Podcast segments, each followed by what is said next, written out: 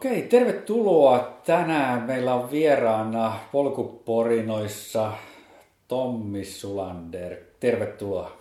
Kiitos paljon kutsusta. Kiva tulla. Mitäs kuuluu?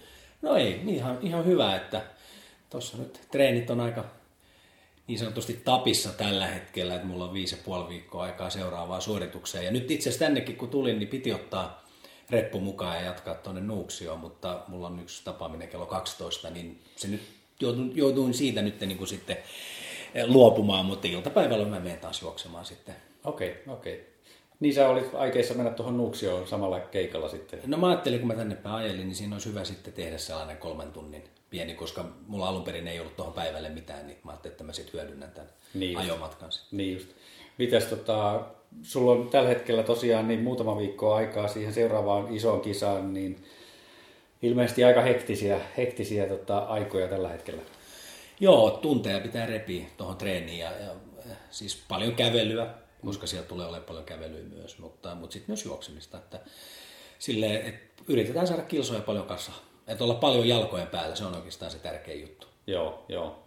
Mites tota, onko sulla treenin lisäksi jotain muita semmoisia tapoja, millä, millä sä oot niinku jalkojen päällä? Teekö seisomatyötä tai, tai tota, jotain tämmöisiä, onko sulla jotain muita tämmöisiä niin kuin hyöty, hyötyliikuntajuttuja? Koira ulkoilutus on tietysti, siitäkin tulee kivasti kilsoja viikon aikana, että useampi kymppikilsa siinä tulee viikossa, että, että kaikki jos laskee, niin, niin kyllä siihen viikkoon sitä aika monta kilsaa tulee. Kyllä mä sitten joskus mä oon jossain tilaisuuksessa niin pyrin seisomaan ja että mä, mä istumista tulee muutenkin harrastettua sitten kuitenkin jossain vaiheessa aina päivään, niin Joo. pyrkii sitten myös seisoa. Kyllä, kyllä. Teekö sitten sen äh, niiden ulkojuoksu kautta kävely, kävelytreenien lisäksi sitten jotain salitreeniä tai käytkö uimassa tai minkä tyyppistä muuta treeniä sä teet? No nyt mulla ei ole niin kuin, äh, mulla on yleensä ollut sali Joo. mukana, mutta nyt ei ole ollut tänä äh, tota, syksynä. Että viime keväänä, kun mä treenasin siihen toiseen juoksuun, niin silloin mä kävin kyllä salilla ottamassa niin voimaharjoittelua. Mutta mä jotenkin nyt ajattelin, että mulla on ne pohjat olemassa, niin mm. nyt ei tehdä. Ja sitten tulee vähän aikarajoitteita kanssa, että sisällä mä ajan jonkun verran pyörää nyt niin kuin vastuksella, että, että sitä, sitä tulee jonkun verran tehty. Joo, joo. Onko, joudutko tekemään paljon niin kuin semmoista kehonhuoltoa sitten tavallaan, kun sulla on aika, aikamoiset määrät kuitenkin? No joo, siis jonkun verran liian vähän. Sehän on niin tämä klassinen aina niin kuin suom- suomalaisilla ja ylipäätänsäkin, että aina pitäisi venytellä enemmän. Että, mutta tota, mulla on vähän sellainen filosofia, että mä myöskin välillä tarkoituksellisesti en tee huoltoa, vaan, vaan mä menen tukkosilla jaloilla, koska se on eräänlaista valmistautumista sitten siihen suoritukseen, jossa joka tapauksessa sä et pysty lihashuoltamaan niin paljon, että sä olisit sitten seuraavana päivänä aina – tai milloin sitten lähetkin liikkeelle seuraavan kerran pienien unien jälkeen, niin, niin ne jalat tulee olemaan niin kuin aika rikki joka tapauksessa. Niin teikö semmoisia niin kuin rypästyyppisiä treenejä myöskin, että, joo. jotka simuloi ehkä sitä kisatilannetta? Joo, tai joo. joo. joo, täytyy tehdä, koska se on kuitenkin, että jos tekee vaan yksittäisiä lenkkejä, niin kuin lyhyitä lenkkejä, niin se ei, niin kuin, kyllä siinä täytyy pieniä ryppäitä tehdä. Mm. Ei nyt tietysti mitään ihan älyttömyyksiä, mutta, mutta kuitenkin. Joo, joo. Hei, lähdetään liikkeelle tuosta sun taustasta, niin tota, nyt tosiaan tällä hetkellä noin sun kisa, kisamatkat on, on tota, melkoisia, mutta miten sä oot aikaisemmin, aikaisemmin tehnyt sitten niin, niin tällä juoksurintamalla? No siis juoksurintamalla, niin kun oikeastaan juoksu alkoi mulla 90-luvun puolivälissä. Mä oon aina ollut, mä oon jo lapsena ollut tietyllä tavalla jotenkin mun rakenne on suosinut niin pitkiä matkoja, vaikka mä en ole harrastanutkaan juoksua. Mä muistan jo kouluaikoina, niin, niin pärjäsin yllättävän hyvin aina juoksussa, vaikka, vaikka sitä en niin kuin, treenannut ollenkaan. Ja, ja sitten se vaan iski tuossa 90-luvun puolessa välissä. Kävin yhdellä kuntosalilla, yksi palomies sanoi, että lähes Helsinki City Maratonille. Ja, ja, ja mä sanoin, että en mä ole juossut, että kolme kuukautta aikaa, että en, en mä kerkiä valmistaa. No, no joo, yrität vaan nyt, että kyllä se voi olla, että se siitä lähtee. Ja sitten mä sanoin sille, että mä käyn, mä käyn juokse 20 lenkin, että jos se menee niin, että, että mä en ole ihan loppuun, niin sitten mä ilmoittaudun. Ja mä juoksin muutaman lyhyen lenkin ensin ja sitten mä tein sen 20 ja se oli siinä. Okay. Sitten, sitten mentiin Helsinki City Maratonille ja maaliin tultiin ja, ja siitä, siitä alkoi niin maratoninnostus sitten. Mikä ikäinen sä olit silloin? Ää, mä olin silloin 20, mitäs mä olin, 27. Okei, okay, okei. Okay. Oliko sinulla sitä ennen jotain muita lajeja, joita sä Joo, mulla oli, silloin mulla oli varsinkin Aikido niin kuin budolajit ja aikido, e, sitä mä treenasin neljä viisi kertaa viikossa, että mä olin aivan kiinni siinä ja ja tota, siis nuorempana mulla on ollut sitten, mä oon harrastanut freestylea, kumparelaskua, käynyt kisaamassa ja, ja, ja moninaisia niin purjelautailua, skeittaamista, aika paljon tasapainolajeja, jotain jääpalloakin yritin joskus, mutta mä en ole oikein ollut koskaan joukkueurheilija, niin, niin että on ollut tosi aktiivinen, kiipeilyt puissa ja rakennellut majoja ja että, että aina melkein ollut ulkona, kun mä oon ollut lapsi jo, niin, niin sieltä se varmaan tulee tämä tietynlainen aktiivisuus. Ja, mutta se oli jännä juttu silloin, niin kun, kun mä juoksin se ekan maratonin, niin se alkoi niin kuin kiinnostaa niin paljon se juokseminen, että mä jätin aikidon pois, vaikka mä olin jo lähellä mustaa vyötä. Se jäi saavuttamatta ja se joskus kaivers, mutta mä oon nyt jo sinut sen asian kanssa. Että se oli eräänlainen tavoite niin kuin saavuttaa siinä opettaja-aste sitten. Mutta mm, koska sen, sen takia mä oikeastaan jätin sen, kun mulla, mulla tapahtui muutamia loukkaantumisia Aikidossa ja siinä on kuitenkin nivelet välillä kovilla. Ja se juokseminen siitä alkoi tulee niin tärkeä mulle, että mä ajattelin, että mä en halua vaarantaa sitä juoksemista. Ja okay. näin, näin se meni. Miten, miten tärkeä siitä tuli sulle siitä juoksemisesta? Aika iso päätös kuitenkin jättää tuommoinen niin oma ehkä lempiharrastus siinä vaiheessa pois.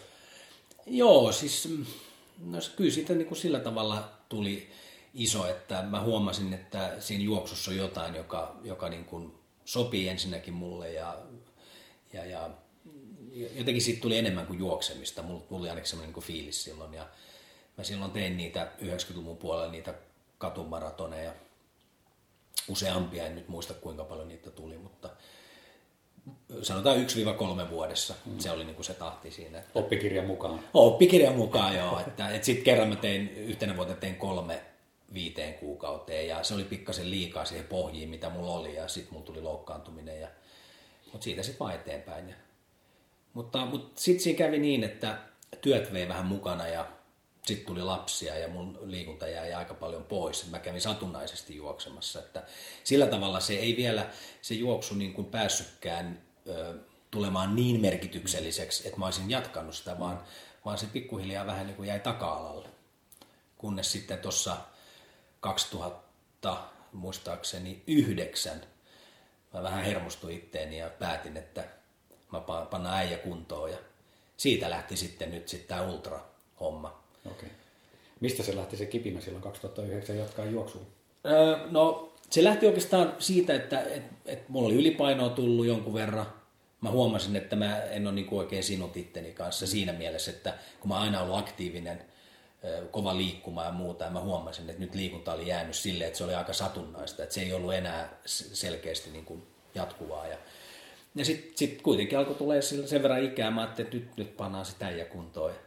Ja siitä se sitten lähti. Ja mm. 2010 niin mä en, enää, mä en enää palannut siis katumaratoneihin, vaan mä menin Chamoniihin juoksemaan Mont Blanc-maratonin 2010 kesällä. Ja se oli sitten se koukuttava tekijä vuorille ja tähän niin kuin, nimenomaan vuori-ultraamiseen. Joo, joo. Niin, mä katsoin tuosta Duvista niin, niin tota, tilastoista, niin CCCllä sä olit myöskin käynyt 2011 vai? 2011 olin CCCllä, joo, se oli seuraava vuosi siitä, että se oli sitten niin kuin nälkäkasvo heti sen Mont Blanc-maratonin jälkeen ja, ja mä niin kuin jotenkin tajusin siellä vuorilla, että, että hei, että mä oon aikoinaan, laskettelu oli mulle niin kuin nuorena, se oli niin kuin elämäntapa. Mm. Ja niin kuin, että vuoret on aina kiehtonut, lumi on aina kiehtonut ja, ja, ja sitten juokseminen kiehto 90-luvulla tosi paljon. Ja mä huomasin, että yhtäkkiä nämä asiat jollain tavalla yhdisty. Että että ne rakkaat asiat, joita siinä elämän varrella oli ollut harrastuksena, niin, niin, niin mä pystyin ne niin kuin saamaan samaan pakettiin sitten siellä vuorilla. Joo, aika hyvä. Mites tota, palasitko siihen katumaratoniin sitten, sitten myöhemmin? En, en mä palannut. Mä en ole juossut yhtään katumaratonia. Ei, ootapas nyt. No, joo, nyt täytyykin vetää takaisin. Taisin juosta Tuusulajärven ympäri maratonin, olisiko ollut 2011. Okei. Okay. Miltä se tuntui? Ähm, Niiden muutamien alppi ei se, ei se maistunut. Joo. Koska mä, mua on houkuteltu, kaverit on houkutellut, että lähtee Berliiniin tai lähdetäänkö yrittää New Yorkiin lippua ja muuta, niin, niin ei, ei mulla oikein ole sitä. Ja sitten huomaan sen, että mä aika paljon niin kun käyn treenaa kuitenkin yksin ja, ja niin kun ei pelkästään kisoissa, vaan mä tykkään myös niin vaan mennä ja tehdä, niin se, että on 30 000 ihmistä sama, samalla viivalla lähdössä, niin se ei ollut mulle niin kuin ainakaan heti ekana se ajatus. Että... Mm. Mm. Ja sitten on huomannut tuossa treenatessa, että kun on juossut asfaltilla, niin se on aika staattista ja että mä tykkään kyllä enemmän olla polulla, missä, missä siihen tulee ihan erilaista impaktia jalkoihin, että, että se on niin kuin se juttu. Kyllä. Voisiko sanoa, että tuo luonto on aika tärkeä, tärkeä tota elementti tuossa sun, sun liikuntaharrastuksessa? Joo, ilman muuta se on, se on niin kuin todella tärkeä osa sitä, että et kyllä mä tykkään kaupungissakin juosta siis kaduilla, että ei, ei, ei se, ole niinku, se ei ole niinku ongelma, mutta, mutta jos mun pitää valita, niin kyllä se niinku luonto on aina se paikka. Ja, ja sen verran täytyy vielä mainita, että miten mä niinku lähdin sitten äh, tähän vuorijuttuun, niin siihen osasyyllinen on Janne Marin, jonka mä tapasin, olisiko ollut vuonna 2008, äh, asuttiin samalla saarella ja Lauttasaaressa ja sitten me ei tunnettu toisiaan. Mä näin sitten Jannen, oli jotkut markkinat siellä ulkona rannalla ja sitten sillä oli UTMB-paita päällä. No sitten mä menin kysymään, että hei, mikä oli kiinnostunut, että mikä juttu toi on. Mä en tiedä yhtään, mikä UTMB on silloin. Mm. Ja kysyin sitten, ja sitten Janne sanoi, että joo, että se on sellainen vuorikilpailu. Että mä kysyin, että no mikä matka, ja sitten silloin se taisi olla 166 vielä, se matka, 166 kilsaa. Ja sitten mä sanoin, no monta päivää, eikö putkee? Silloin mä olin, mä olin silleen, että ei, ei tämä voi olla totta, että mä mietin itsekseni, mutta joku liikahti. Mm-hmm. Vaikka mä ajattelinkin, että toihan on ihan, eihän tuommoista voi kukaan tehdä. Ja joku siinä liikahti ja sitten, äh, sitten me huomattiinkin, että meidän äh, tota, nuoremmat lapset oli samassa tämmöisessä päivähoitoringissä, niin siellä me sitten tavattiin okay. useampaan otteeseen. Ja siitä, siitä sitten pikkuhiljaa kiteytyi se, että mä rupesinkin treenaamaan sinne Mont Blanc maratonille, en, enkä katumaratonille. Niin. Oliko tämä tota, Jannen kanssa tapaaminen, oliko se, oliko se tota, ennen sitä sun äh, Swiss Alpin maratonia? No, ei mä, siellä, en mä ole Swiss Alpinilla. Ah, mikä se oli se maratoni, mistä minkä sä mainitsit, sen mä, Alppimaratonin? Niin Mont Blanc maratonilla. Ah, niin, niin, niin, joo, joo, et joo, sehän on ihan, joo. siis, ihan polku, polkujuoksu todella. Että, joo, joo. Ähm, joo, siis se oli ennen sitä, kyllä. Ja, ja se oli myöskin ennen sitä mun, kun mä aloin laittaa itteeni kondikseen, että et se, se herätti mut jollain tavalla myöskin. Että Joo. tietyllä tavalla kiitos siitä Jannellekin myös, että oli Joo. kiva tutustua häneen ja o, tota, aika paljon on treenailtu yhdessä sitten sen jälkeen. Kyllä, kyllä. Miten sitten tavallaan, niin kun, jos lähtee kaivelemaan sitä, että miksi sä sitten juokset, niin tota, pystyisikö sitä vähän avaamaan meille? Joo, ja sitten tietysti ehkä, ehkä niin kuin, ja miksi, miksi tykkää juosta niin pitkiä juttuja. Hmm. Se on varmaan hmm. niin kuin se juttu, että, että mä oon sitä pohtinut paljon ja mulla on, mä oon tullut nyt siihen johtopäätökseen, että, että se on eräänlainen niin kuin tutkimusmenetelmä mulle, se juokseminen. Että mä pidän elämää kuitenkin tutkimusmatkana ja, ja se, se, se, se, kun mä juoksen, niin se on jollain tavalla vähän niin kuin minilaboratorio, jossa mä tutkiskelen itseäni. Ja siitä on tullut sellainen mä, mä kutsun sitä nykyään mulla elämäfilosofiaksi, että se ei ole enää harrastus, vaan se on oikeasti se paikka, jossa mä ammennan sitten niin kuin asioita, joita mä sitten hyödynnän myös muilla elämänalueilla.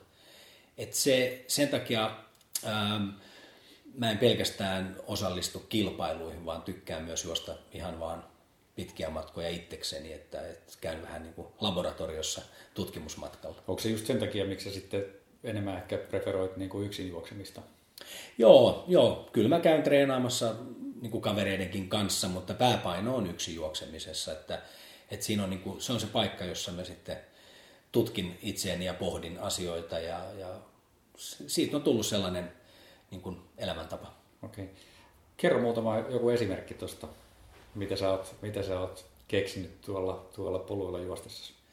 No siis mä, mä ajattelen, no oikeastaan niin kuin äh, yksi sellainen teema, mikä mulla on, niin kun puhutaan onnellisuudesta ja ihminen, ihmiset etsii niin kuin onnellisuutta. Ja, ja sitten mä oon niin pohtinut sitä, että aika monella on se ajatus, että, että meillä olisi semmoinen niin jatkuva positiivinen hyvä olo, mitä tietysti niin kuin onnellisuuden perus määritelmät usein, niin kuin, mitä niissä todetaan. Mutta, mutta mä niin näen, että se on ennen, tai jos ei puhuta onnellisuudesta, niin tietynlaista niin elämän tasapainosta, niin mä näen niin sitä, että, että miten hyvin sä pystyt kohtaamaan niin kuin ikäviä asioita ja, ja, ja niin kuin sitä negatiivisia puolia myös sen kaiken positiivisuuden kanssa. Ja, ja mä oon jotenkin huomannut sen, että kun sä teet noita pitkiä juttuja, niin, niin kaikki se kipu ja mitä sä joudut siellä kohtaamaan ja tuska ja, itsensä voittaminen, niin se on jollain tavalla sitä oppia, jota voisit hyödyntää muussa elämässä. Että, että mä oon, oon huomannut, että monet vastoinkäymiset sitten muilla elämän osa-alueilla, niin ne ei tunnukaan enää niin isoilta, kun on, on jotenkin niitä asioita käsitellyt siellä juoksun aikana. Okei. Okay. Mites tota, onko sinulla sitten jokainen lenkki tämmöinen meditatiivinen kokemus vai? Ei missään tapauksessa, että mä teen paljon lyhyitä lenkkejä myöskin, jotka on sitten enemmän vaan, saatan kuunnella musiikkia ja että kyllä nämä meditatiiviset lenkit, niin ne on sitten niin kuin oma juttusa, tai sitten se on joku tällainen tapahtuma tai kisa tai mitä se sitten onkaan, niin et, et, kuitenkin elämässä, kun joutuu muitakin asioita tekemään kuin juokseen, niin, niin välillä sitten ne saattaa tulla kolme lenkkiä päivässä ja ne on sitten vähän lyhyitä. Et, mutta kilsoja vaan kerätään siinä sitten. Joo. Niin sähän toimit myöskin yritysvalmentajana. Joo. Kerro siitä vähän. Joo, siis mä teen, teen niin kuin, mullahan on siis pitkä akateeminen ura takana ja, ja siinä ohessa mä oon välillä ollut sit liike-elämässä myös aina tekemässä juttuja ja, ja, ja nyt sitten tuossa vähän aikaa sitten päätin, että tehdään, tehdään niin kuin yrittäjänä hommia ja, ja mulla on ollut erinäisiä, erinäisiä projekteja sitten ja käyn välillä puhumassa eri yhteisöissä tämmöisiä niin kuin lyhyitä luentoja ja, ja, ja sitten mä oon tehnyt valmennusta, myös yksilövalmennusta. Ja... Minkä tyyppisiä valmennuksia sä oot tehnyt? Tai no, minkä tyyppisiä luentoja sä oot pitänyt? Joo, no mä, mulla on, niin mä tykkään puhua siitä niin merkityksestä, mikä mulla on niin se keskeinen juttu, että, että silloin jos sä haluat oikeasti saavuttaa jotakin tai, tai että sulla on palo johonkin asiaan, niin silloin niin pitäisi olla joku merkitys useasti sillä asialla, tai useimmilla ihmisillä silloin sillä on joku merkitys, että, että se ei ole vaan, että mä nyt teen tätä juttua. Ja se, että jollain tavalla löytää se merkitys sille tekemiselle, niin, niin koska on huomannut, että työelämässä on kuitenkin ihmisiä paljon sitä, että tämä on taas aina sitä samaa, mitä tehdään.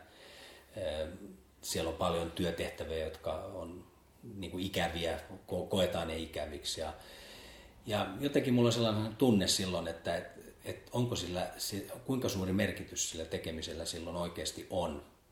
Koska kuitenkin jokaisessa työssä on varmasti jotain hyvääkin, niin että osattaisiko me jotenkin kääntää se hyväksi se asia.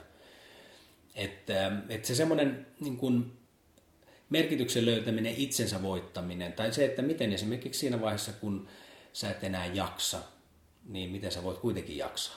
Mm. Silloin kun sulla on merkitys asialla, niin mä uskon, että sä jaksat. Ja mä oon niin kuin, äh, tämä jenkkiläinen äh, Navy Seals-kaveri, se David Goggins, joka on tehnyt hurjia juttuja, niin hänellä on tämmöinen 40-60 prosenttia ajatus, että, että siinä vaiheessa kun aivot sanoo, että sä et enää jaksa, niin, niin sä oot vasta käyttänyt 40 prosenttia sun kapasiteetista, että sulla on vielä 60 jäljellä, sun pitää vaan löytää keino ottaa ne käyttöön. Niin, että, että se, näitä asioita, tämän tyyppisiä juttuja, koska mä oon kuitenkin itse myös ihan omakohtaisesti kokenut sen, että yllättävästi sitä kapasiteettia sitten löytyy. Hmm. Niin, sulla on, on totta, noin, niin tosiaan nyt esimerkiksi tämän vuoden toukokuusta niin on, on takana tuolla Brittein niin pitkä, pitkä kisa tota, Pennine niin, niin se taisi olla yli 400 kilometriä, niin mitkä tavallaan ne merkitykset on, mitä sä kaivat semmoisen reissun aikana esille itsestäsi? Joo, ja se itse asiassa ei ollut kisa, vaan se oli niin. mä, mä, joo, yksin, yksin, yksin yksinäisyyttä vastaan hyvän tekeväisyys niin, tematiikalla. Joo. Joo, se oli mielenkiintoinen sinänsä koko juoksu ylipäätänsä, että, että mähän kannoin kaikki mun tavarat itse repussa ja, ja mulla ei ollut mitään huoltoa siellä, että mä hoidin kaiken itse.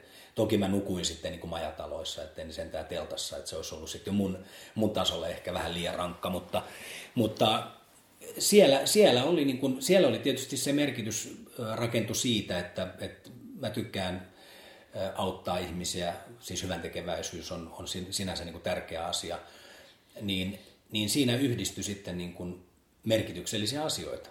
Juokseminen, luonto, Britannia, mä oon asunut aikoinaan vuoden, vuoden Englannissa, Manchesterissa ja käynyt osittain Pennainveenkin alueella vaeltamassa todella paljon silloin silloin niihin aikoihin ja, ja jotenkin rakastui silloin siihen luontoon, mikä, mikä siellä on ja niihin maisemiin. Niin siinä oli niin monta tekijää, jotka yhdistyi, että se oli jo itsessään niin kuin merkityksellistä. Mutta helppoa juoksuahan se ei sitten loppupeleissä ollut, että, et tota, mutta merkitys kanto. Eli siellä, siellä mä pääsin taas tätä David Gogginsin, ei ehkä ihan 40-60 jaolla, mutta mä sanoisin, että ehkä 60-40 tai 70-30 jaolla Joo, mentiin.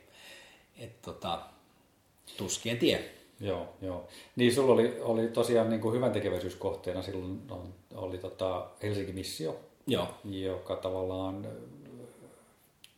myöskin tekee työtä niin kuin yksinäisyyden puolesta. Joo, se on niiden pääteema. Joo, joo. Kerro jotain siitä. No se oli, mä tein itse asiassa yhteistyötä Helsingin Mission hallituksen kanssa, yhden projekti, yksi projekti siellä ja, ja tota, tunsin kyllä järjestön jo ennestään ja rupesin sitten niinku miettimään, että, että miten, miten mä voisin osallistua niihin talkoisiin, että miten me voidaan oikeasti ehkäistä yksinäisyyttä tai auttaa niitä, jotka on jo yksinäisiä ja, ja mietin sitten, että, että mä voisin sitten kerätä rahaa heille, jotta he voi tehdä sitä työ, tärkeää työtä, jota he tekevät. Ja, ja sitten sit siinä niin tuli sellainen ajatus, että, että kun mulla on tällainen harrastus tai elämänfilosofia, juosta välillä pitkiä matkoja, niin jos tekisikin tämmöisen projektin, että yksin yksinäisyyttä vastaan ja ja sitten se lähti, lähti kääntymään siihen, että kun mä oon ajatellut jo useamman vuoden ajan, että joskus olisi kiva mennä juokseen Penanveille tai juosta koko se, tai juoksuvaellustahan se enemmänkin on, että ei siellä vaan juosta, mutta joka tapauksessa mennä se läpi mahdollisimman nopeasti, niin tota, siitä sitten mä mietin, että hei, tässä nyt on sen aika. Ja siitä se sitten kehkeytyi. Että se tuntui niin kuin tarpeeksi pitkältä matkalta olla yksin sitten yksinäisyyttä vastaan. Joo, tuommoinen hyvän tekeväisyysprojekti tavallaan juoksun taustalla, niin se on varmaan semmoinen, mikä on aito merkitys siellä, joka, jaksaa, joka myöskin tota, jaksaa ylläpitää sitä motivaatiota siihen juoksuun ja, ja edistää sen, sen, sen tota, tapahtuman edistymistä. Joo, siis kyllä, ja mä, mä niin kun, kyllä mä mietin silloin siellä reitillä, että jos mulla ei olisi sitä hyvän tekeväisyysprojektia siinä mukana, niin olisinko mä mennyt sen maaliin asti. Mä en osaa sanoa, koska mm. sitä tilannetta ei ole nyt päässyt kokemaan. Et, et kyllä se kanto, ne mm. kak, varsinkin kaksi viimeistä päivää, jotka oli mulla erittäin vaikeita, niin, niin tota, se, se kanto. Joo. Äh, sulla on nyt sitten tammikuussa tulossa, nyt haastatteluhetkellä siihen on, siihen on viisi viikkoa tosiaan, niin tammikuussa tulossa seuraava, se on ilmeisesti ihan kilpailu kilpailu. Se on kilpailu, joo. joo. Kerro siitä lisää. Se on myöskin vähän niin kuin samantyyppinen 400 jotain kilometriä ja nousua ja, ja vielä talviolosuhteissa. Se, se on paluu samalle reitille Pennine Wave talviolosuhteissa. Joo, siis se on 429 kilometriä on se matka. Mullahan silloin toukokuussa tuli 440, kun mä siellä vähän mm. eksyilin välillä, niin vähän ekstraa siihen sitten. Ja mulla, mulla oli niin kuin, mä olin kuuteen päivään jakanut silloin sen mun retken, että, että siinä oli niin kuin, varattuna majoituspaikat ja että se oli, oli niin kuin etukäteen suunniteltu ne etapit.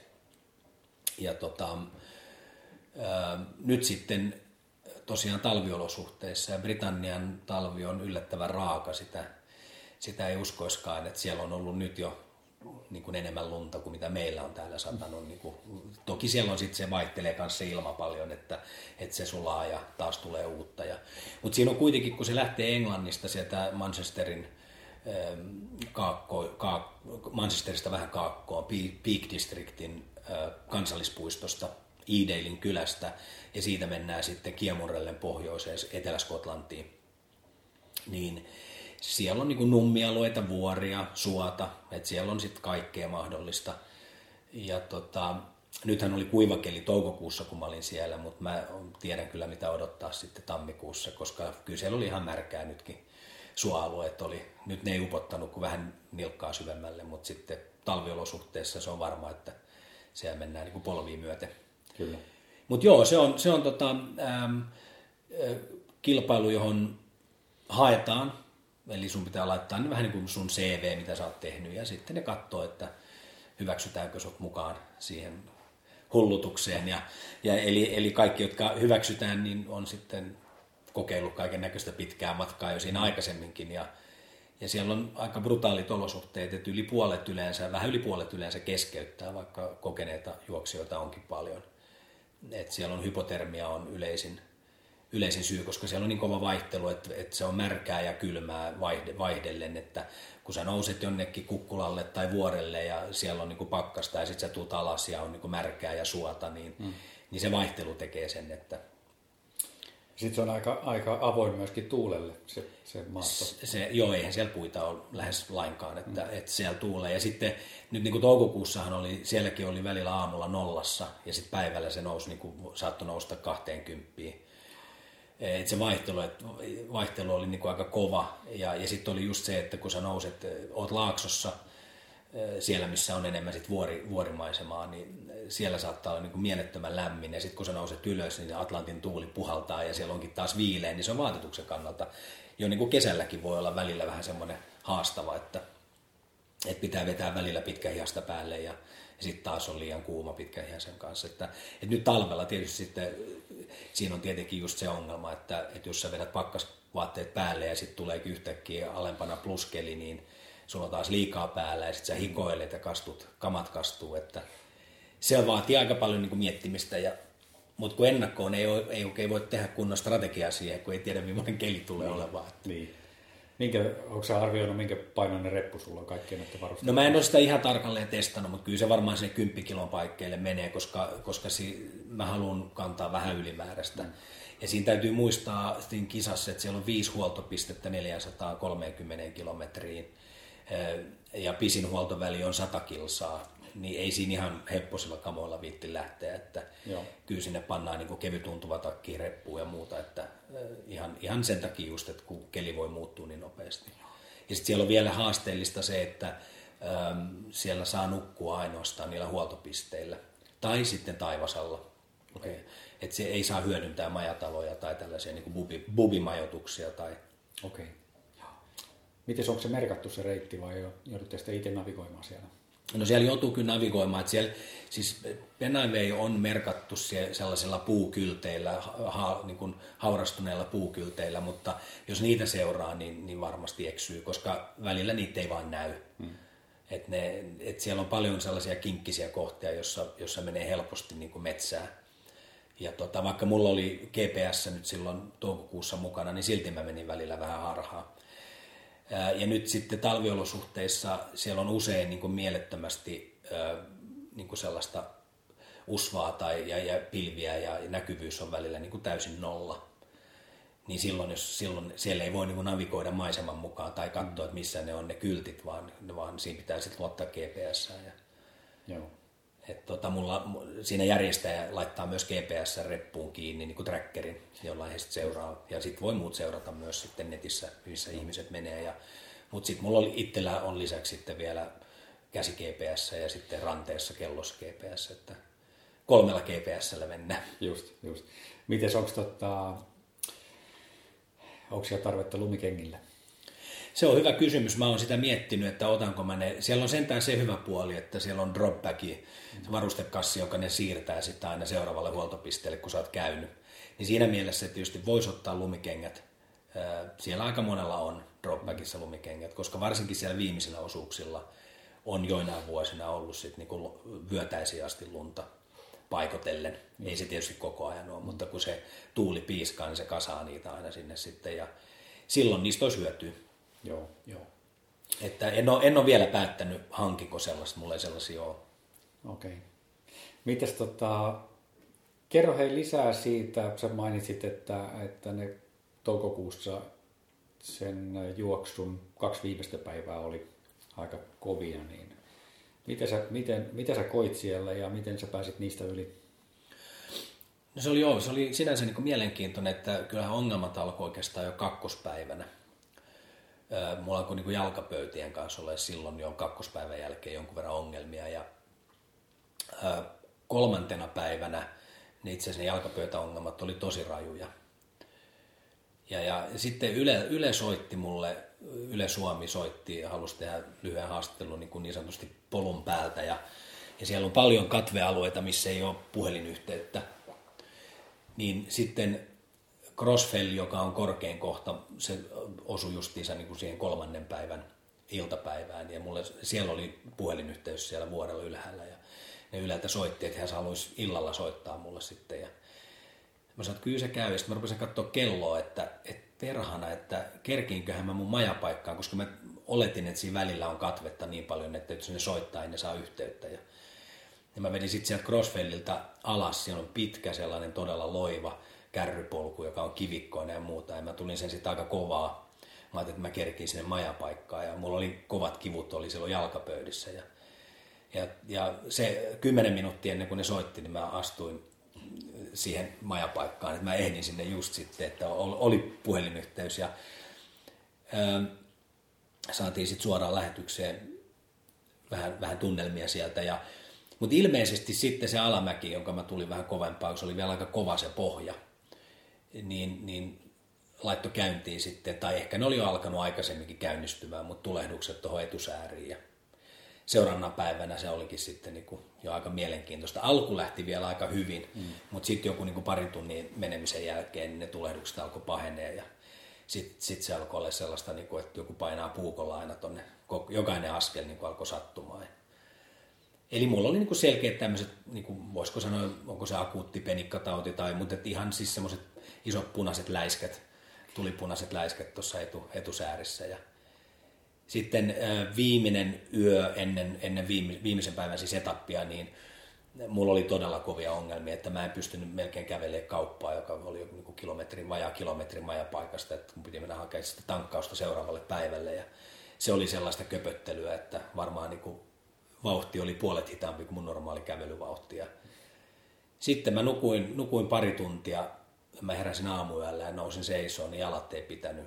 Et lähti niin kuin jalat oikeastaan vähän niin kuin alta, että se oli niin järjetön se vihlasu. Ja sitten vähän aikaa käsillä tuin siinä ja sitten mä olin, huomasin, että nyt ne alkaa pitää ne jalat. Ja kyllä mä siinä mietin hetki, että mulla on 70, yli 70 kilsaa matkaa ja siellä on 40 kilometrin osuus, missä, missä ei ole yhtään tietä eikä taloa, että se on pelkkää erämaata. Ja mietin, että, että kyllä mä vaan nyt lähden, että sitten vaan lähettiin. Ja se tuska oli kyllä niin kuin todella, todella kova. Mutta ei se, mä menin askel kerrallaan ja siinä se merkitys kantoi, että mä päätin, että mulla on tämä projekti ja, ja tota, ää, mä haluan viedä tämän maaliin.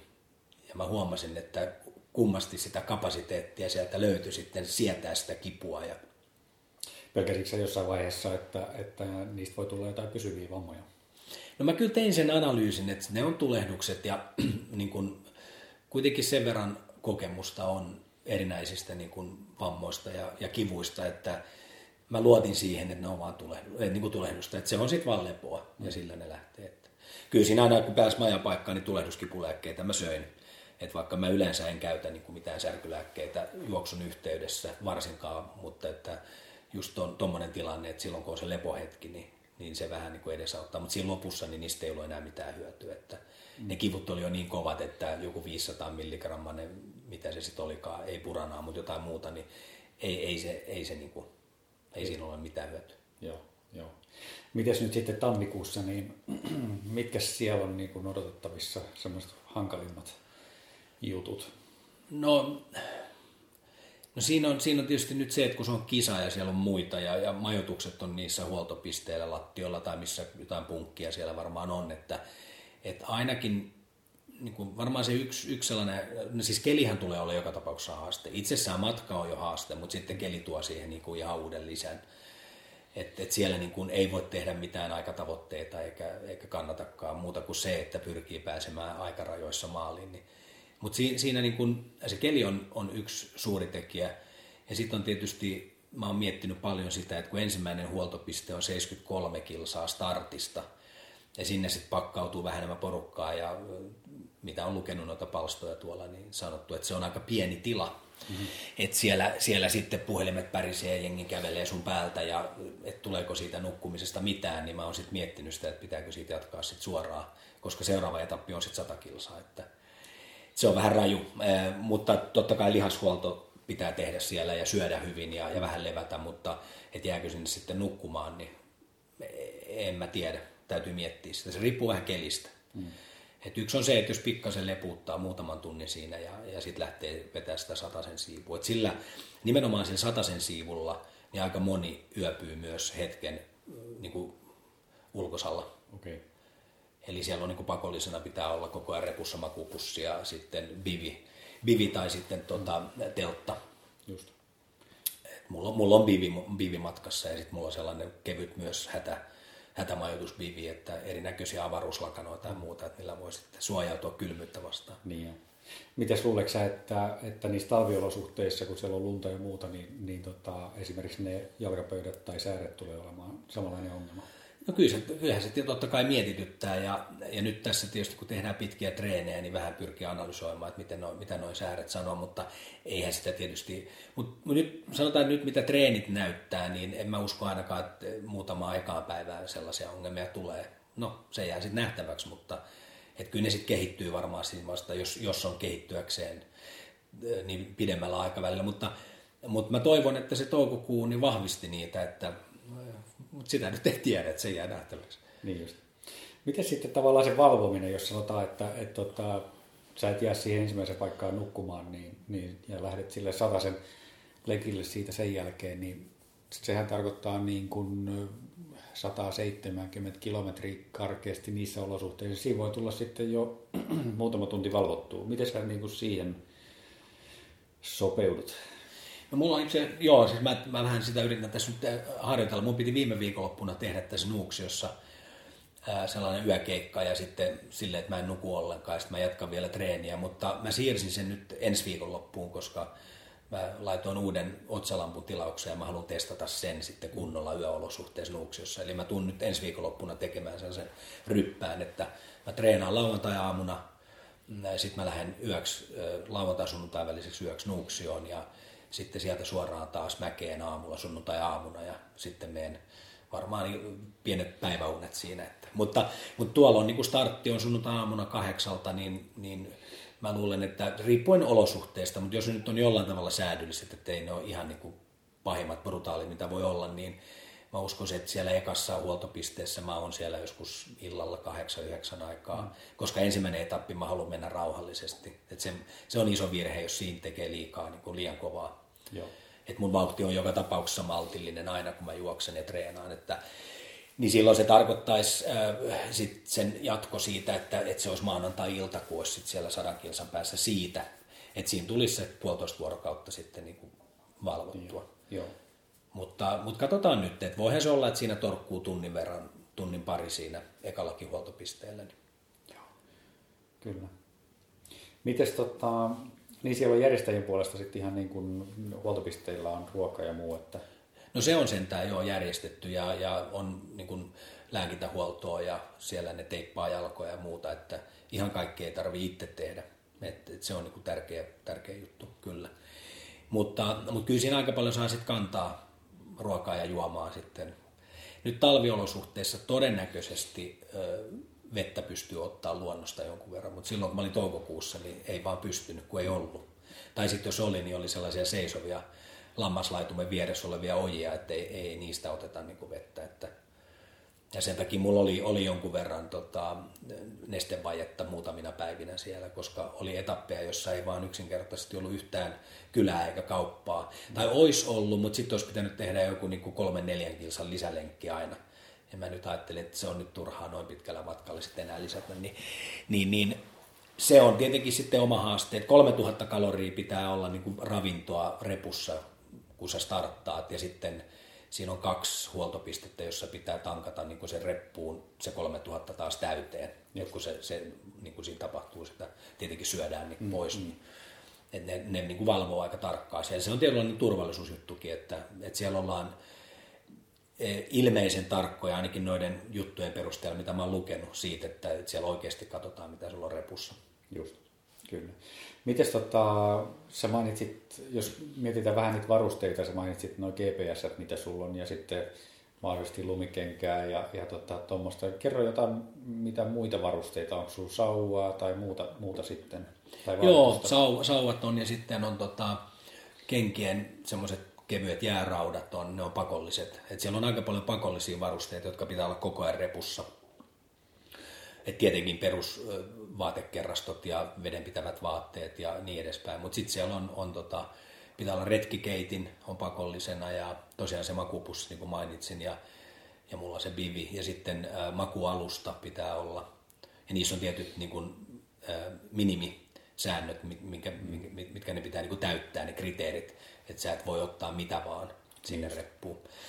Siellä on erinäisiä, sitten on kaiken näköistä niin kuin tämmöisiä tulitikkuja, jotka niin kuin mär, märkänäkin syttyy ja pitää olla puukkoja, me ei kaikkein muista, mitä siellä pitää olla, että tosi iso määrä. Ja GPS pitää olla ihan kunnon käsi GPS, että rannekello ei riitä. Mm. Silleen, silleen se ei mene niin läpi pelkästään. Että, mutta se on hyvä olla backupina niin kuin kaksi GPS sitten, kun kellossakin sellainen on. Joo.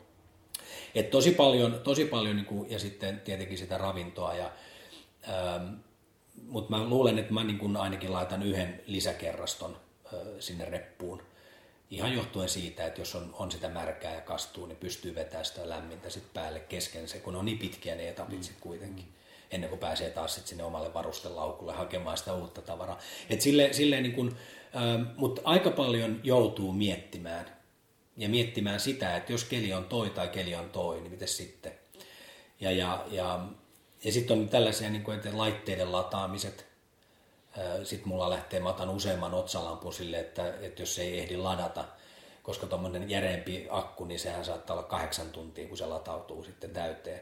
Ja siellä on kuitenkin 16 tuntia pimeätä vuorokaudessa, että siellä oikeasti mennään sitten otsalampulla. Et mä luulen, luulen, että mulla lähtee kolme lamppua mukaan, että mä pystyn sitten niitä sitten vaihtelemaan sen mukaan, että jos ei ehdi tosiaan ladata. Ja sitten varaakkuja ja matkalatureita ja tämän tyyppisiä asioita. Onko sinulla tota, kilpailijoilla on ilmeisesti se GPS-träkki ladattuna sitten siihen laitteeseen vai? Joo, se on, mä luulen, että siinä on, siinä on varmaan sellainen akku, että se kestää sen. Tai sitten mä en tiedä, lataile, lataileeko ne niitä sitten no. siellä huoltopisteellä, mutta mä, mä oletan, että koska se on vain trackeri, että siinä ei ole mitään näyttöä eikä muuta. Niin, Aha, okay. Joo, niin mä luulen, että se kestää se akku sen koko matkan melkein. Just. Koska mullakin, niin mulla on Garminin, Garminin tota toi InReach Explorer Plussa on niin käsi gps niin silloin kun mä olin toukokuussa, niin olisinko mä yhden kerran vähän ladannut sitä, että se kyllä kestää tosi hyvin akku niissä. Joo, joo, kyllä. Vielä tota tavallaan, että mikäs, onko muita niin kuin asioita, jotka sua niin kuin viehättää tuommoisessa, nyt kun sä teet tavallaan vuoden sisään toista tuommoista pitkää, pitkää tota, okei se ensimmäinen ei ollut kisa, mutta, mutta, tota, mutta pitkää niin kuin taivallusta, niin mitä muita asioita, mitkä sus, sua viehättää niissä? On se eräänlaista niin kuin itsensä testaamista ja itsensä voittamista. Että mulla, mulla niin kuin, ähm, tuo juokseminen, niin mä en kilpaile sijoituksesta osittain siksi, että ei, ei mulla ole enää kapasiteettia niin kuin, äh, niihin juttuihin, että se olisi pitänyt nuorempana sitä aloittaa, mutta, mutta kun se juoksu on mulla jotain vähän enemmän kuin vaan juoksemista, niin niin se on sellaista niin kuin itse tutkiskelua ja sitä niin kuin itsensä voittamista. Ja, ja siinä myös kyllä mä niin kuin tykkään myös asettaa ää, niitä tavoitteita. Et vaikka ei sit saavuttaisi sitä tavoitetta, niin on kuitenkin päässyt sille matkalle ja, ja kaikki se harjoittelu on, on kuitenkin osa sitä matkaa. Et, et, ainahan se, kyllä mä oon monia kisoja joutunut keskeyttää ja aina se harmittaa, mutta ei ne kovin isoja juttuja sitten kuitenkaan on mulle ollut, että aina päässyt nauttimaan, nauttimaan niin kuin siitä jos nyt ajatellaan jossain alpeilla joku kisa, niin sä pääset nauttimaan siitä atmosfeerista, niistä maisemista ja, ja, ja sä oot ollut niin kuin matkalla, mutta se, niin kuin se ihan sitten se vuorehuippu jää sitten saavuttamatta. Ja, mutta se opettaa sitten ja sitä kautta niin kuin, niitä kokemuksia sitten hyödynnetään ja aina kun mennään seuraavaa kohti. Mutta, mutta kyllä se niin kuin, kyllähän siinä totta kai siinä on sellainen, että haluaa laittaa jotain vähän kovempia juttuja ja, ja sitten niin kuin mennä kohti niitä. Ja, mutta se on silleen mielenkiintoista, että sitten se harjoittelu täällä kotimaassa, kun tuommoista suoritusta varten harjoittelee, niin joku voisi pitää sitä aika yksitoikkosena, mutta se on jännä juttu, kun sillä on syvempi merkitys sillä asialla, niin se, että sä oot tuolla Malmin kartanon Jättärimäellä, teet vaikka 60 nousua putkeen, niin en mä koskaan kyseenalaista yhtään nousua. Että ne on kaikki osa sitä niin prosessia. Se on vähän sama kuin se, että oot, oot jossain kokouksessa ja seisot, niin sekin on osa sitä prosessia. Että sä, mitä enemmän sä oot jalkojen päällä, niin, niin ne kaikki on hyödyksi. Että jokainen askel on tärkeä, jokainen nousu on tärkeä. Mm. Että se on mun filosofia, että mä ajattelen sillä tavalla. Eli tavallaan se, se matkan teko jo sinne itse kilpailuun on, on niin kuin hyvin isossa roolissa. On, on, on, on.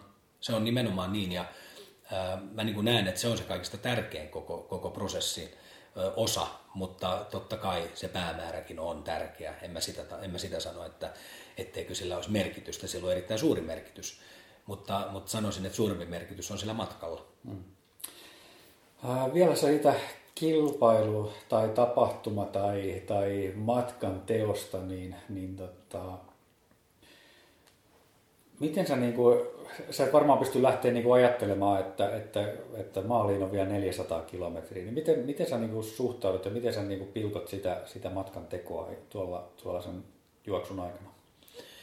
No se on niin kuin, joo, juurikin näin, että jos alkaa miettimään sitä koko matkaa, niin, niin se, se voi käydä niin kuin vähän ylivoimaiseksi. Että, että kyllä niin kuin se on nytkin tietysti silloin toukokuussa, kun mä olin jakanut sen kuuteen etappiin sen juoksun, niin, niin määränpäähän oli aina se seuraava majoituspaikka. Ja sitten mä olin tutkinut paljon karttoja, ja mä olin, tiety, mä olin käynyt vuosi sitten lokakuussa, mä olin treenaamassa siellä reitillä, sen reitin eteläosassa. Mä tunsin niin kuin varsinkin sen alun alun hyvin, niin mä osasin odottaa, että hei, tuossa on toi tie, joka ylitetään, että sen jälkeen tulee sitä ja tätä, niin mä loin niin sellaisia, eh, varsinkin siinä alussa sellaisia ajatuksia, että, että milloin se tuleekaan se, mikä mä silloin lokakuussa niin kuin muistin, mm. ja sitten menee eteenpäin, ai niin tossa, nyt se on tossa. Että ne oli semmoisia niin vähän lyhyempiä etappeja sitten eh, ajatu, ajatuksellisesti, mutta sitten kun se alkoi menee siinä loppuvaiheessa taisteluksi, niin se oli vaan askel kerralla. Ja mä oikeastaan ajatellut hirveästi, että paljon mulla on matkaa määräpäin. Mä en välillä katsonut moneen tuntiin kelloa, että paljon mä oon tullut. Mä vaan menin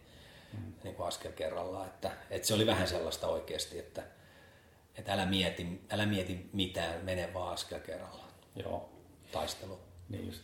Onko sulla jotain menetelmiä siinä vaiheessa sitten, kun se askel rupeaa olemaan aika, aika raskas, niin tota, joita sä käytät?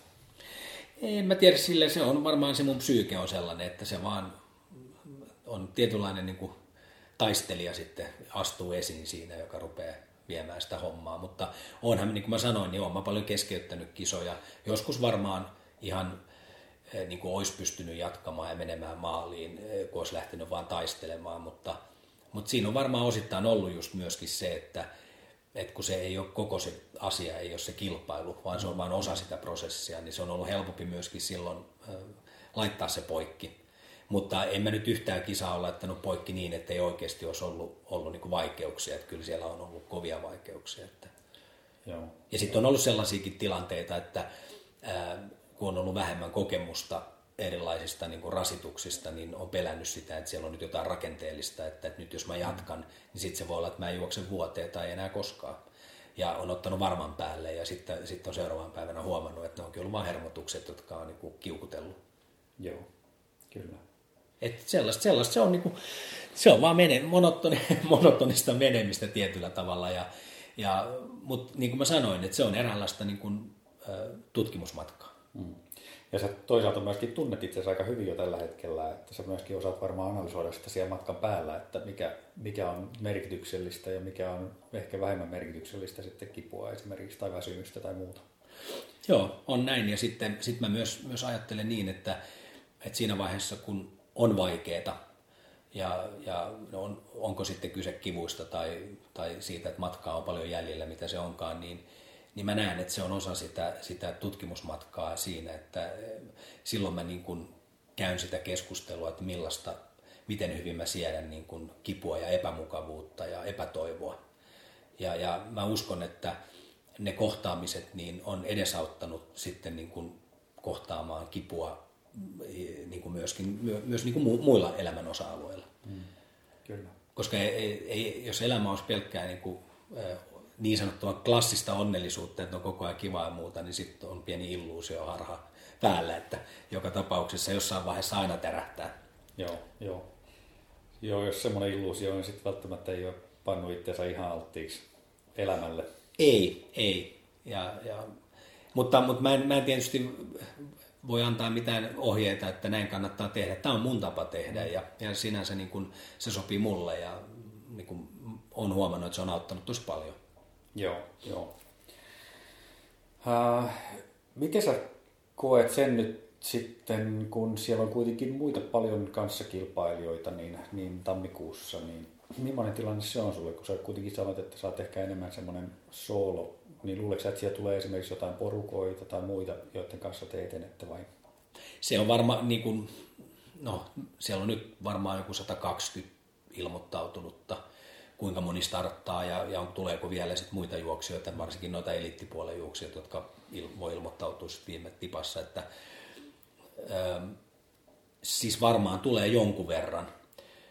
Ja, ja sitten siellä, jos kelit on kovat, niin siellä ainakin noita, mitä on lukenut noita postauksia ihmisillä, niin, niin siellä osa sitten vähän liitty, niin kuin lyöttäytyykin yhteen vähän niin kuin turvallisuussyistäkin, että varsinkin siellä on niin kuin se viimeinen etappi, joka usein on aika luminen ja, ja siellä on se pitkä, pitkä 40 kilometri, yli 40 kilometrin osuus, josta ei pääse sitten kuin helikopterilla, jos jotain tulee, että niin tota, sillä osuudella ainakin on kuullut, että kun on ollut vähän kovempia talvia, niin jotkut on lähtenyt sitten samaa matkaa menemään. Ja, ja kyllähän se niin kuin aika usein noissa vuorikisoissakin, vaikka ne on pitkiä, niin kyllähän se ne tietyt ihmiset menee aika samalla rytmillä, että mm. vaikkei siihen syntyisikään nyt mitään keskusteluporukkaa, niin huomaa, että sama selkä siinä on aina aika usein edessä sitten. Että Joo. Varsinkin sitten kun mennään vähän pidemmälle, niin, niin se tahti alkaa sitten olla sama aika monilla. Että. Joo. Luuleeko että tuossa kun siinä on kuitenkin yli 400 kilometriä niin, niin tota, ja plus 100 ihmistä, niin, niin siellä on kuitenkin ne etäisyydet semmoista, että siellä pystyy näkemään muita ihmisiä. Varmaan tulee osuuksia, että ei näe oikeastaan yhtään ketään, ellei sitten joku mene samaa matkaa tai, tai synny jotain sellaista. Niin kuin, et, kyllä mä niin lähden, lähden siitä, että, että itsekseen mennään, mutta jos nyt siinä joku sattuu menemään samaan vauhtiin, niin kyllä siinä voi jutustella, että en mä ole lähdössä tuohon kisaan sillä ajatuksella, että, että, mä, että mä haluan olla yksin, vaan, vaan mä tiedostan sen, että voi olla, että joutuu menemään yksin ja, ja tota, mutta se, että jos on joku toinen, niin ei se, tuossa oli, sorry, tuossa tota, silloin toukokuussa, niin siellähän yksi britti, brittikaveri, englantilainen mun ikäinen kaveri vet, vetäisi mun ohi silloin neljäntenä päivänä liukkaasti ja, ja tota, sitten ähm, viimeisenä päivänä niin just sille erämaaosuudelle, kun lähdettiin, niin me törmättiin siinä risteyksessä. Mä olin, mä olin käynyt yhdessä majatalossa hakemaan tankka, tankkaamassa vettä ja se oli lähtenyt puoli tuntia mun jälkeen matkaan. Sitten mä ajattelin, että se on tullut vähän aika hitaasti, niin silloin oli kans tulehdukset etusäärissä. No sitten me lähdettiin siitä, se jäi syömään johonkin kannonnokkaan ja mä lähdin nousee ensimmäistä nousua sit siitä sinne erämaahan. Ja, ja tota, sitten se otti mut jossain vaiheessa kiinni ja sitten taas niin kun, ä, alamäessä se meni mun ohi niin mä pysähdyin kanssa sitten siellä ja, ja, ja sitten se meni alamäessä ohi, sitten mä otin ylämäessä sen taas kiinni ja, mm. ja silloin oli myös selkeästi semmoinen vähän niin kuin, että se menee itsekseen. Mutta sitten huomattiin, että meillä on, että kun vaihdetaan koko ajan paikkaa, niin sitten me lähdettiinkin menee samaa matkaa ja kyllä me siinä aika paljon juteltiin, mutta kyllä se oli myös sellaista niin kuin voihkimista ja tuskan ääniä, kun kaksi äijää menee tulehduksissa. Että, että se oli niin kuin, mutta se, kyllä se niin kuin myös siivitti sitä, että se vähän auttoi, että sai jutella jonkun kanssa siinä vaiheessa, kun oli, oli kovat kivut. Ja, ja yhdessä tultiin sitten niin kuin perille ja, ja, ja se oli kyllä mielenkiintoinen kokemus. Ja, mut, ja, ja siinä tuli mieleen siitä tilanteesta vielä, että kun mä kysyin tältä Mikiltä, että, että mikä fiilis, sä sanoit ihan tyhjä. Mä sanoin, että niin mullakin. Meillä oli molemmilla, ei, ei mitään euforiaa, ei mitään. Että se oli jotenkin niin kuin ihan, siinä oli vedetty niin kuin kavereista kaikki irti. Ja se oli vielä, se oli vielä tota, ihan kova maratonari, niin kuin 50 sarjassa vielä kolmen tunnin maratoneja juoksee ja, ja no se lyhyemmissä vuorikisoissa Englannissa niin on aina oma, oman ikäluokan podiumilla, että et silleen ei ollut ihme, että se meni niin liukkaasti mun ohi silloin aikaisemmin, mutta sitten nähtiin se, että kun kivut tulee, niin, niin meikäläinen vanha diisseli, niin, niin selkä tuli sitten vastaan, että, että vauhti olikin sitten sama. Mä, mulla on vähän sellainen tyyli, että mä oikeastaan melkein lähden samalla vauhdilla, millä mä lopetan aina, että, että mä lähden aika rauhallisesti aina liikkeelle. Joo, joo. Niin mä oon kuullut aikaisemminkin, että, että tota, tavallaan jos se matka on pitkä, siis oikeasti pitkä, niin siinä tavallaan siinä maalintulotilanteessa niin se olo on aika tyhjä. Joo. Onko se, onko se Sä oot kokenut sen saman tietysti nyt viime toukokuussa, totta noin. Oletko kokenut sitä aikaisemmin? On, on kokenut, koska se, mä muistan silloin, kun mä tulin maaliin äh, Mont Blanc maratonilla, niin siinä mulla oli vähän melkein samanlainen fiilis, kun mä tulin mun ekalla maratonilla, Helsinki City maratonilla, että tietynlainen euforia, että tää on, tää on hieno juttu ja tätä mä haluan lisää. Sitten mä olin CCCllä seuraavana vuotena, siellä oli kova tukkosmyrskyt silloin, että ne joutui muuttaa vähän reittiä, siellä oli mutavyöryjä ja, ja tota, siinä oli myös semmoisia vähän hypotermisiä fiiliksiä silloin, kun se oli aika kylmä ja märkä se keli, niin mä tulin maaliin, mulla oli jotain, jotain 19 tuntia aika tai muuta, niin ihan tyhjä, ei mitään. Mä olin silleen, että eihän tässä ole mitään järkeä. Se oli ihan tyhjä olo. Mutta sitten sit siinä kävi sit silleen, että seuraavana päivänä Chamonixin siellä tota, kaduilla, kun mä menin katsoa vielä, kun jengi tuli maaliin, niin sitten iski yhtäkkiä semmoinen euforia, että se tuli niin kuin jälkijunassa. Mutta se oli jännä, että nyt tuossa toukokuun ää, juoksussa, niin ää, se ei tullut jälkijunassakaan.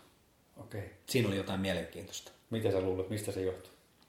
Mä luulen, että se oli jo, se alkoi olla, tai se oli niin, kuin niin kova jo se rasitus ja se, että siinä vedettiin jo niin jotenkin tyhjäksi, että et tota, Mutta mut tulihan siinä tietenkin se, että kun mä silloin mä olin ajatellut, että jos mä sen selvitän se toukokuun jutun, niin, niin mä harkitsen tota Spine Racea, nyt tätä tammikuun kisaa ja, ja, ja kyllä mä siellä, siellä mä olin, että en, en lähde siihen kisaan, että kun tää on niin kuin kuivallakin kelillä näin rajua, että et ei, niin viikko siinä meni, niin mä olin laittamassa sitä hakemusta sinne, että, että ehkä se oli se euforia sitten kuitenkin. Ja neljä päivää sen jälkeen tuli sähköpostiin viesti accepted, niin se oli pieni palanous kurkkuun, että mitäs mä nyt menin tekemään, mutta se ehkä ilmeni sitten tolla tavalla. Mm. Mutta semmoista, sitä semmoista niin kuin, no onko se nyt euforiaa vai mitä se on, mutta sellainen niin kuin mieletön haippi, niin sellaista ei, ei todellakaan tullut, ei edes jälkijunassa, että se oli aika, aika mie- Ehkä se oli jotain sellaista, mä muistan kun Juha Jumisko joskus sanoi, Pyreneiden, tämän Transpyrenean jälkeen, että tuommoinen jättää niin kuin ihmisen jäljen, niin e-, ehkä toi toukokuun, niin se oli ehkä sitä, että se jätti tietyllä tavalla jäljen. Että siihen en osaa sanoa. Niin, niin. Luuletko että se on semmoinen se euforia, että se voi tulla sitten vaikka, vaikka pidemmän ajan päästä niin kuin isompana? En mä tiedä. Mä, mä veikkaan, että toi on, toi on jo sen verran niin kuin pitkä suoritus, varsinkin meikäläiselle, että, että se ei ehkä enää niin kuin se euforia näyttäytyy vähän toisenlaisena, että, että se ehkä niin kuin tekee sitten jonkinlaisen muu jäljen, kun panee niin kuin kaverin tanssimaan ja hyppimään ilosta. Että, että siinä ollaan jo niin kuin vähän, vähän semmoisessa syvemmässä matkassa. Mm. Ehkä se tuo semmoisen seesteisyyden sitten. Mä luulen, että joo, siis aika monethan ultraajat sanoo, että tietyllä tavalla nöyryys lisääntyy ja semmoinen rauhallisuus. Ja, ja kyllä mä oon sen huomannut myös itsessäni, että, että, että tietty seesteisyys ja on varmaan lisääntynyt vuosien varrella. Totta kai ikä tuo sitä itsessäänkin, mutta veikkaan, että toi on vähän niin kuin potenssi kaksi sitten, kun vielä harrastaa tämmöistä lajia. Niin... Joo. Sä mainitsit sen, että tuon toukokuun ää, ää, koettelemuksen jälkeen, niin tota, sulla oli semmoinen tunne, että et sä tuonne Spine Raceen tammikuussa lähde. Niin ää, mitä siinä tapahtui sitten neljässä päivässä tai viidessä päivässä, että tässä pistit kuitenkin hakemuksen menemään? Mitä siinä yleensä tapahtuu tuommoisessa tilanteessa? Se oli varmaan sitä euforiaa, mutta se ei näyttäytynyt semmoisena niin kuin tunnetilana. Niin.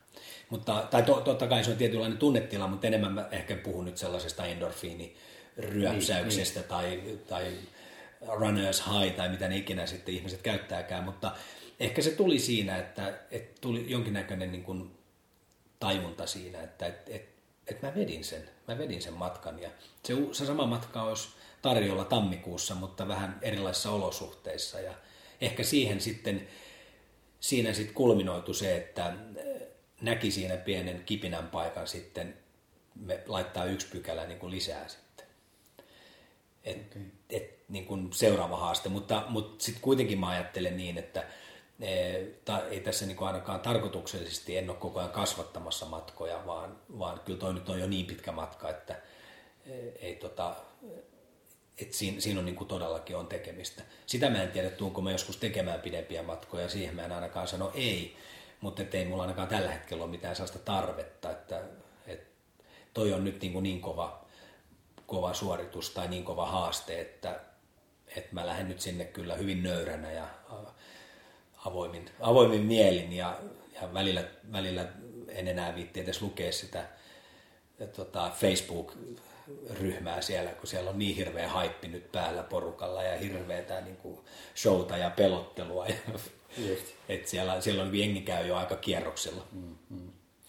Kyllä, aika tyypillistä. Mites tota, vaikka sulla onkin tämä kisa nyt tässä tavallaan nyt niin, niin iholla, niin mä silti kysyn sulta, että mitä sitten seuraavaksi? Mitä, mitäs pidempiäkin kisoja on maailmassa? No on niitä pidempiä kisoja, niin, mutta... Tota, mitä sulla on tavallaan semmoisissa unelmissa vielä, vielä tuolla tota osa-alueella? No mulla on vähän se, että mä, mä niin kun, mennään nyt toi kisa ensin ja, ei, ei viitti aina mennä liikaa eteenpäin, kun tuossa nyt on niin paljon haastetta. Mutta mä luulen, että mun seuraava juttu tulee olemaan sellainen, että se ei ole kisa, vaan, vaan se on joku yksin tekeminen.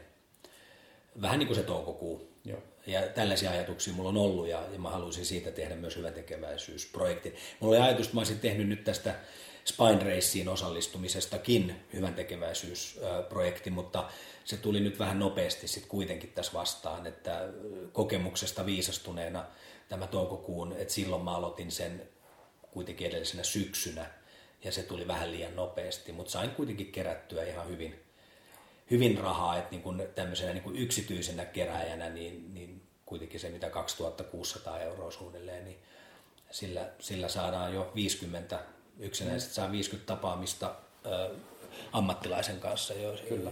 joka tota, voi olla merkity, useille voi olla merkityksellinen se yksikin tapaaminen jo ja auttaa siinä mielessä.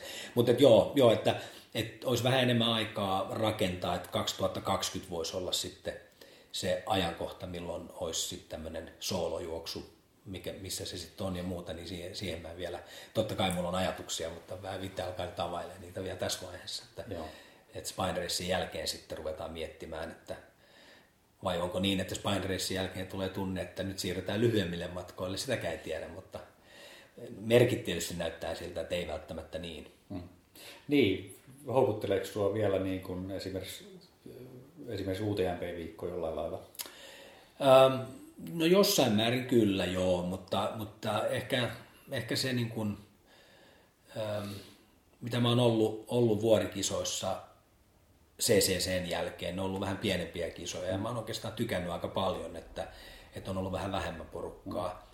No toki joku 6-700 juoksee ja sen ihan pieni porukka, mutta sitten jos matkaa on satanen tai mitä ikinä onkaan, niin kyllähän porukka siinä hajoaa aika paljon. Että kyllä mä muistan silloin CCCllä, niin kyllähän sitä aika pitkään oli, oli sitä jonoa siellä niin kuin, ja, ja selkää tuli vastaan sitten niin kuin yli puolen valinkin jälkeen niin kuin alamäissä, kun rallatteli, niin, niin että, että koko ajan oli joku, jonka näki, mm. mikä sinänsä on ihan ok, ei, ei se ole niin kuin se, se juttu, mutta kyllä mä tuun varmaan vielä vuodella noissa kisoissa olemaan, mutta en tiedä, onko se UTMB-viikko, että se on tietynlainen hype siinä ja, ja se on tietynlainen juttu, mm. merkkipaalu, että, että mä nyt oon siellä yhdellä matkalla ollut ja, ja, ja oli mulla silloin ajatuksena, että haluaisin sen, sen koko, koko kierroksen tehdä, mutta ei ole tällä hetkellä ainakaan nyt semmoista suunnitelmissa. Ja sitten siinä on myöskin se, että sit siihen pitäisi satsata aika paljon kisoihin, mistä saa pisteitä.